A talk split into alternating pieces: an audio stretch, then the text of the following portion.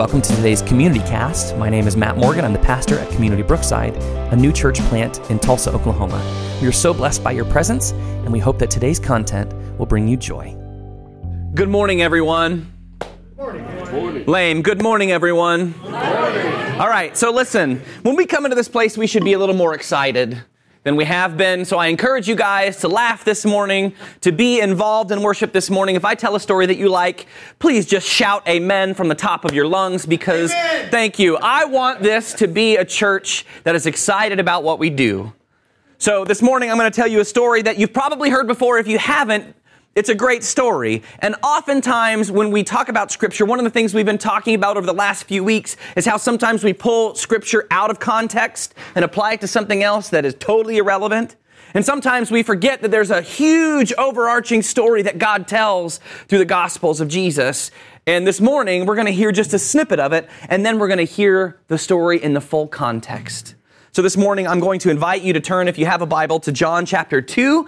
If you don't have a Bible, you can follow along on the screen. It will be up here as well. So this is the end of John chapter 2. We're going to start in verse 23 and we're going to go on through 317. Now, while he was in Jerusalem at the Passover festival, many people saw the signs he was performing and believed in his name. Of course, we're talking about Jesus here. But Jesus would not entrust himself to them, for he knew all people. He did not need any testimony about mankind, for he knew what was in each person.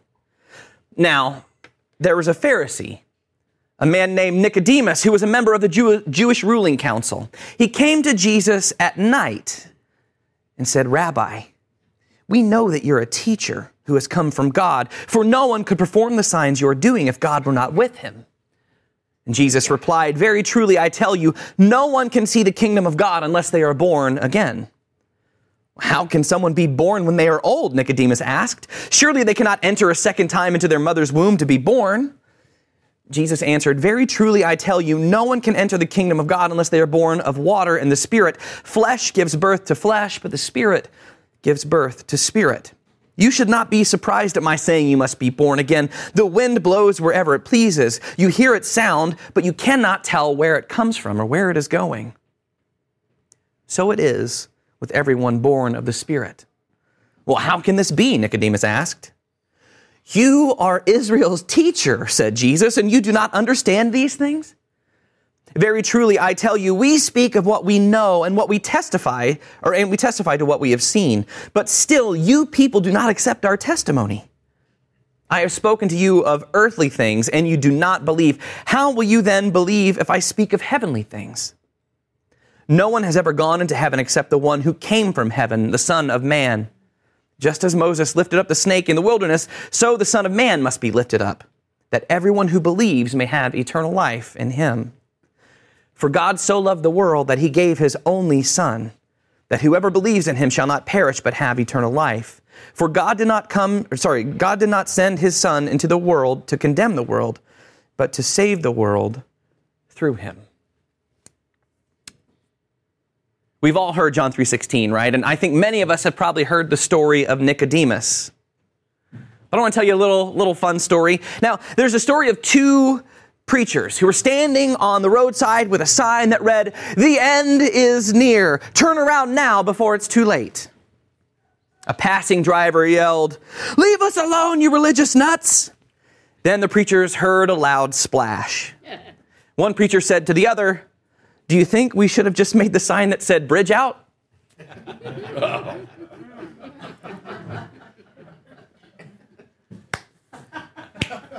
I'll, I'll let that sink in and okay, all right. Sometimes the truth can be right in front of us and we don't read it. Sometimes the, the, truth can be told to us and maybe we don't hear it the way it's meant to be expressed. It looks to me like if we read the story of Nicodemus, that he doesn't really understand what Jesus is talking about. So, I think we have 2,000 years of theology that we as Christians get to reflect upon when we hear that Jesus is talking about, you must be born again, right? Like, being born again is like this move that happened in the late 40s and early 50s. Being born again is this understanding of like you cannot really call yourself a Christian unless you've had this religious experience and you've given your life over to Jesus and you've had this new creation put inside of you. Uh, we, we know that language. Born again is something I think many of us are familiar with, but we have to remember in the first century, Nicodemus had no idea what Jesus was saying. What are you, what are you talking about, Jesus? I'm an older man. There's no way I could be born again. That just doesn't even make sense. Jesus then has to tell him, You have to be born of both water, of humanity, and of spirit, of God. You have to be a, a, man of two persons. You have to be a man of humanity and a man who seeks out God. Our scripture looks at Zacchaeus, sorry, not Zacchaeus, of Nicodemus, and he goes to Jesus when? At night, right? What do you think that means or represents? He didn't want people seeing him. He didn't want people to see him. Why did he not want people to see him go to Jesus at night? He had a reputation? So here's what's cool. So as I'm digging into this, trying to research for this this week's sermon, um, I kind of got to understand what it really meant to be a part of the Jewish ruling council, right? So we've all heard of the word Sanhedrin. Some of us have heard that. So Sanhedrin, actually, it's really cool. Sanhedrin is actually two different groups. And the Sanhedrin, which is called the, the Great Sanhedrin, is uh, based in Jerusalem. And it's made up of 71 Jewish leaders, right? These are people who know the law, they know the rules, and these are the people who are basically like the Supreme Court of uh, the, the Jewish people. And so they met in Jerusalem. Now, in almost every single town throughout Judea and anywhere there was a Jewish temple, there also would have been uh, a smaller group of Sanhedrin that was made up of 32 people, I believe. 32, 71, 32 for the small and 71 for the big one, but uh, sorry, 23. 23, got it reversed, dyslexic. So the Sanhedrin was this group of folks that were set apart in every village and every place to be a judge of the people. And, and we see Jesus getting, uh, uh, getting this weird visit in the middle of the night from somebody who would have been easily recognized, right? Because we all, I know all of us fawn over our Supreme Court justices, right? Like we know them all, all their names. Eh, yeah. Okay. no. Uh, So it's a little bit different now because they are so far removed. We're a giant country and they are so far removed from us in our daily lives. We don't think much about the importance of the Supreme Court. But back in this time, the people would have known every religious leader who were a part of the Jewish ruling council in the Sanhedrin. So part of it is, yeah, he didn't want to be recognized, but also what happens at night? Uh, well, there's a lot of things that could happen. It's a very open ended question there. I realize that. Um, but when we do something in the cover of darkness, clearly there's, there's a, an ulterior motive a lot of times, right? So when we see the story, we, we hear this moment where, where Jesus begins to teach Nicodemus, and he tells him something that Nicodemus wasn't ready to hear. And he tells him in this very interesting way, and he tells him in the cover of darkness, and it's kind of in secret. When, when Nicodemus shows up at Jesus' place, we don't get to know what Nicodemus' motive is. It's kind of a, an assumption that we make as believers that Nicodemus was trying to hide himself because maybe he was embarrassed about his conversation with Jesus. Maybe he was ashamed. Maybe he just didn't want to be kicked out of his ruling council. Maybe he had some power. And if people saw him going to this false prophet, Jesus, that they would kick him out of the Jewish ruling temple or Jewish ruling council, right? There's, there's a lot of assumptions that we can make. Or we can make the assumption that Nicodemus just really wanted to know who Jesus was. And based on the way we read that scripture, it changes everything about the meaning of that scripture, right? So we know there would have been pressure put on Nicodemus. Now you're you're one of us, right? Like you are one of the Jewish ruling council. You are uh, well educated. You are smart. You are trained in all things Torah. You know the law backwards and forwards. You don't want to associate with that Galilean, with that that minor prophet, that rabble rouser. And so the only way he could have found out who Jesus was was by sneaking to him in the middle of the night. How many of you grew up going to Sunday school when you were younger? I did. every week, right? A lot of us every week. How many of you have heard this story before? Lots of us. How many of you were told, like, don't be like Nicodemus? We need to be a, not afraid or not ashamed to share our faith, right? We don't need to show up in the middle of the night to sneak and kind of hide behind uh, closed doors the, uh, to find Jesus. We need to share the, the gospel of Jesus with everybody. Like, that's how I was taught that story. I was taught to be kind of ashamed of Nicodemus and not to be like him. He was the perfect bad example. And the crazy thing is, the only book in the Bible that talks about Nicodemus is John. And he doesn't just show up here, he shows up two other times. And so today I want us to look at the, the true story, the fuller story of who Nicodemus is. This is only the first time we meet Nicodemus, and we have this weird sense of him, right? Like we don't really know how this story ends because that it's that abrupt. Jesus says, "Hey, uh, I've come to change the whole world. I'm not come to condemn it, but I've come to save it." And that's the end of the story. It's the end. We don't see Nicodemus again until John chapter 7. So if you have your Bibles with you, switch over to John chapter 7. And this is going to happen in verse 37 through 52. So to preface this next story, Jesus is in Jerusalem again. And this time he's at the Feast of Tabernacles and he begins to teach in the temple so everybody can see him.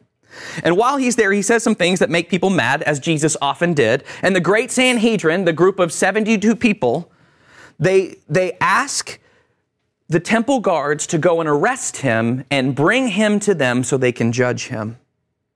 Because Jesus is causing a ruckus during the festival. And so here's where the story picks up in verse 37.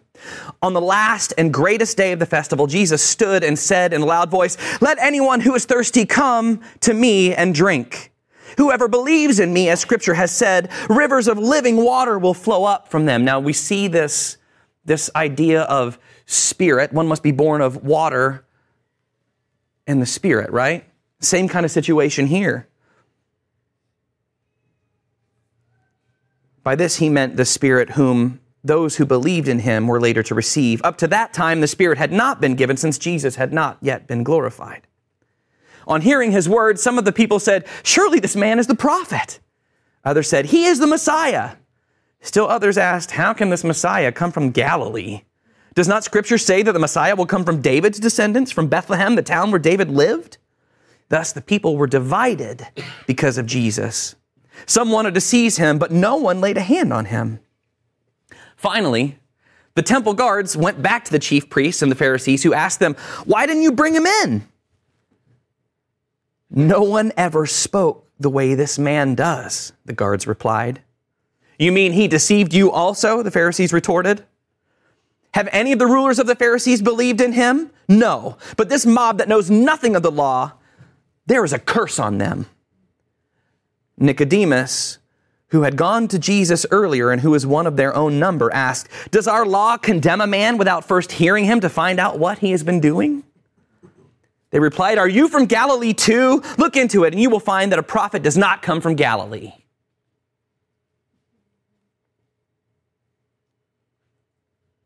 In the first story of Nicodemus, we see a man who has seeds planted in his life, right? We see the story of a man who comes and finds Jesus at night, and the next time Nicodemus shows up, he's standing up for who Jesus is, right? Our own law doesn't require that we condemn somebody until we hear from them. What are you trying to do? And then what, their retort is pretty funny. What do they say? What are you from Galilee too? And I don't think we get the insult that that is.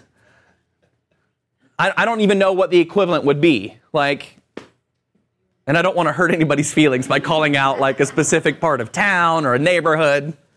What are you from Maple Ridge too?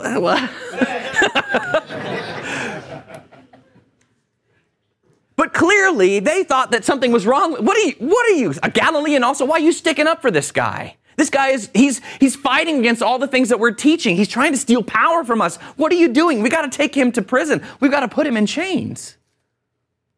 Nicodemus in that moment is the only one who speaks up for Jesus. So we see a man who goes from hiding about who Jesus is, hiding to go and hear from him, someone who is afraid to go see him in the middle of the day, to somebody who's now finally got a little bit of a backbone. How many of us have done that? How many of us have grown in our faith, have gone from this moment where, you know, I'll go to church once, I'll try it out, I'll see how it goes, to then saying, hey, now there might be something valid to this whole Jesus thing, right? We can see growth in the life of Nicodemus, and we need to have that same kind of growth in our lives too. By the end of Nicodemus' story, we see this beautiful character arc.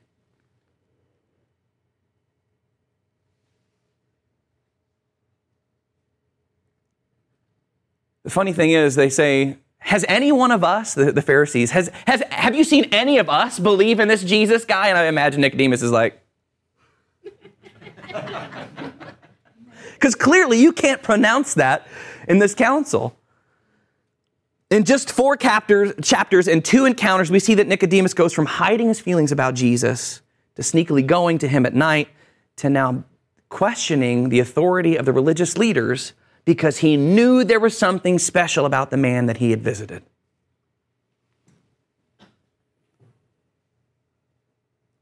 The next time we see Nicodemus, it's at the end of Jesus' life. Jesus had been through a trial, and since Nicodemus was on the religious ruling council, I'm 100% sure that Nicodemus had a, a part to play in that, in that story. After the trial, after the high priests brought Jesus to Pilate, Jesus was condemned to death because that's what the Jewish ruling council wanted. They wanted him to die. Pilate tried three different times to tell them, listen, there, I can't find any guilt in this man. There's nothing that he has done that deserves death. And the Pharisees and the religious ruling council kept saying, Crucify him. We don't want this guy alive. He's a threat to our power. He's a threat to what we know. He's a threat to the way of life that we've been trained up to believe. And finally, Jesus was crucified. After Jesus dies on the cross, we get to see Nicodemus again. You can switch over to John chapter 19 verses 38 through 42 if you want to follow along, and if not, it's still on the screen. And here's what it says Later, Joseph of Arimathea asked Pilate for the body of Jesus. Now, Joseph was a disciple of Jesus, but secretly because he feared the Jewish leaders. With Pilate's permission, he came and he took the body away. He was accompanied by Nicodemus, the man who earlier had visited Jesus at night. Nicodemus brought a mixture of myrrh and aloes, about 75 pounds. Taking Jesus' body, the two of them wrapped it with the spices and strips of linen.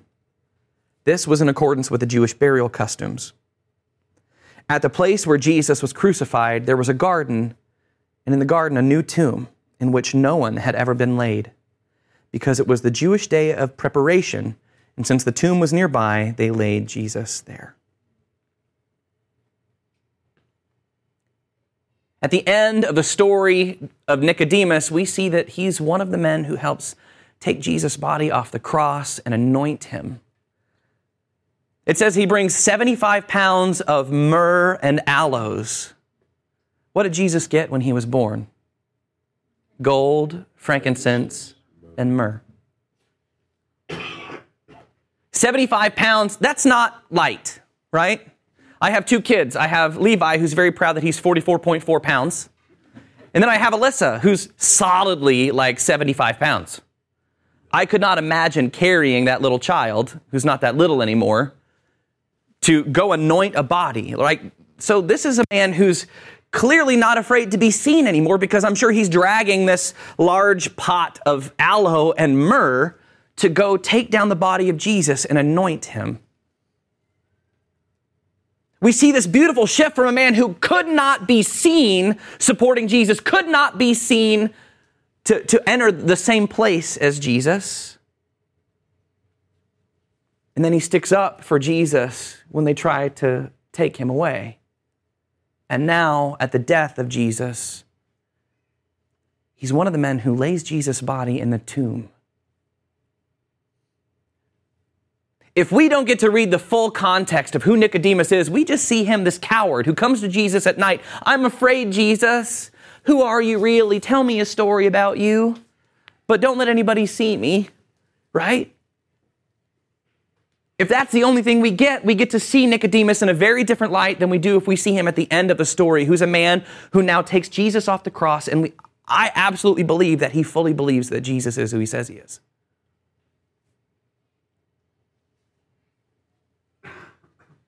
And the thing is, 75 pounds of myrrh and aloes was not easy to come by.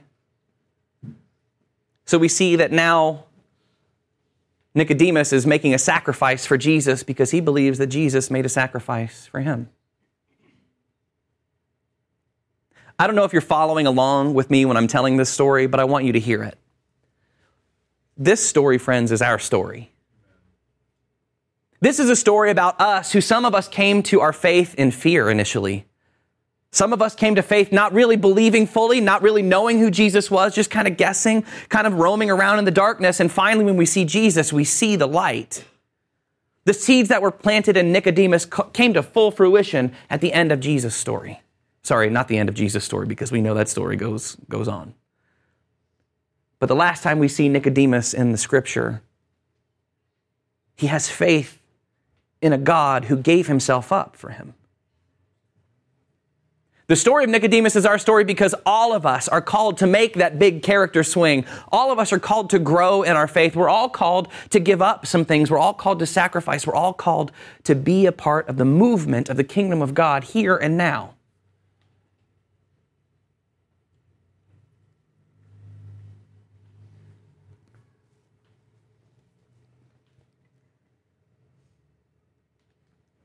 The great news is that our story doesn't stop here. If you're sitting in this place today and maybe you haven't made a decision to fully give your heart and your life to Jesus, know that there's always an opportunity right here and right now. If you're sitting in this place today and you're not sure where you are in your faith,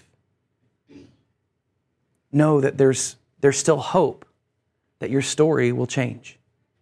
There's hope that Jesus will move in you in a powerful way to show you who he is. Our salvation, our sanctification are not complete just because we show up in church on Sunday morning. And our stories won't be complete until each of us has an opportunity to come face to face with the self giving, ever loving, sacrificial love of Jesus. The story of Nicodemus is our story. So today, as you've heard this story, I hope that you can find yourself somewhere in that story and have hope. And be thankful that your story is not over. Today, I want you to hear about redemption and spiritual growth. And I want us to strive to be like Nicodemus, unafraid. Once we've had that moment of fear and once we've conquered that moment of fear, I want us to be unafraid to search out Jesus.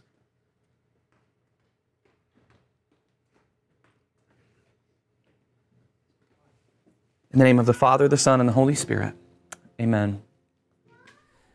Thank you so much for joining us on today's Community Cast. We hope that you were blessed by today's conversation. If you'd like to know more about Community Brookside, please feel free to visit us at our website, communitybrookside.com, or find us on your favorite social media outlet. We hope to hear from you soon. Be blessed.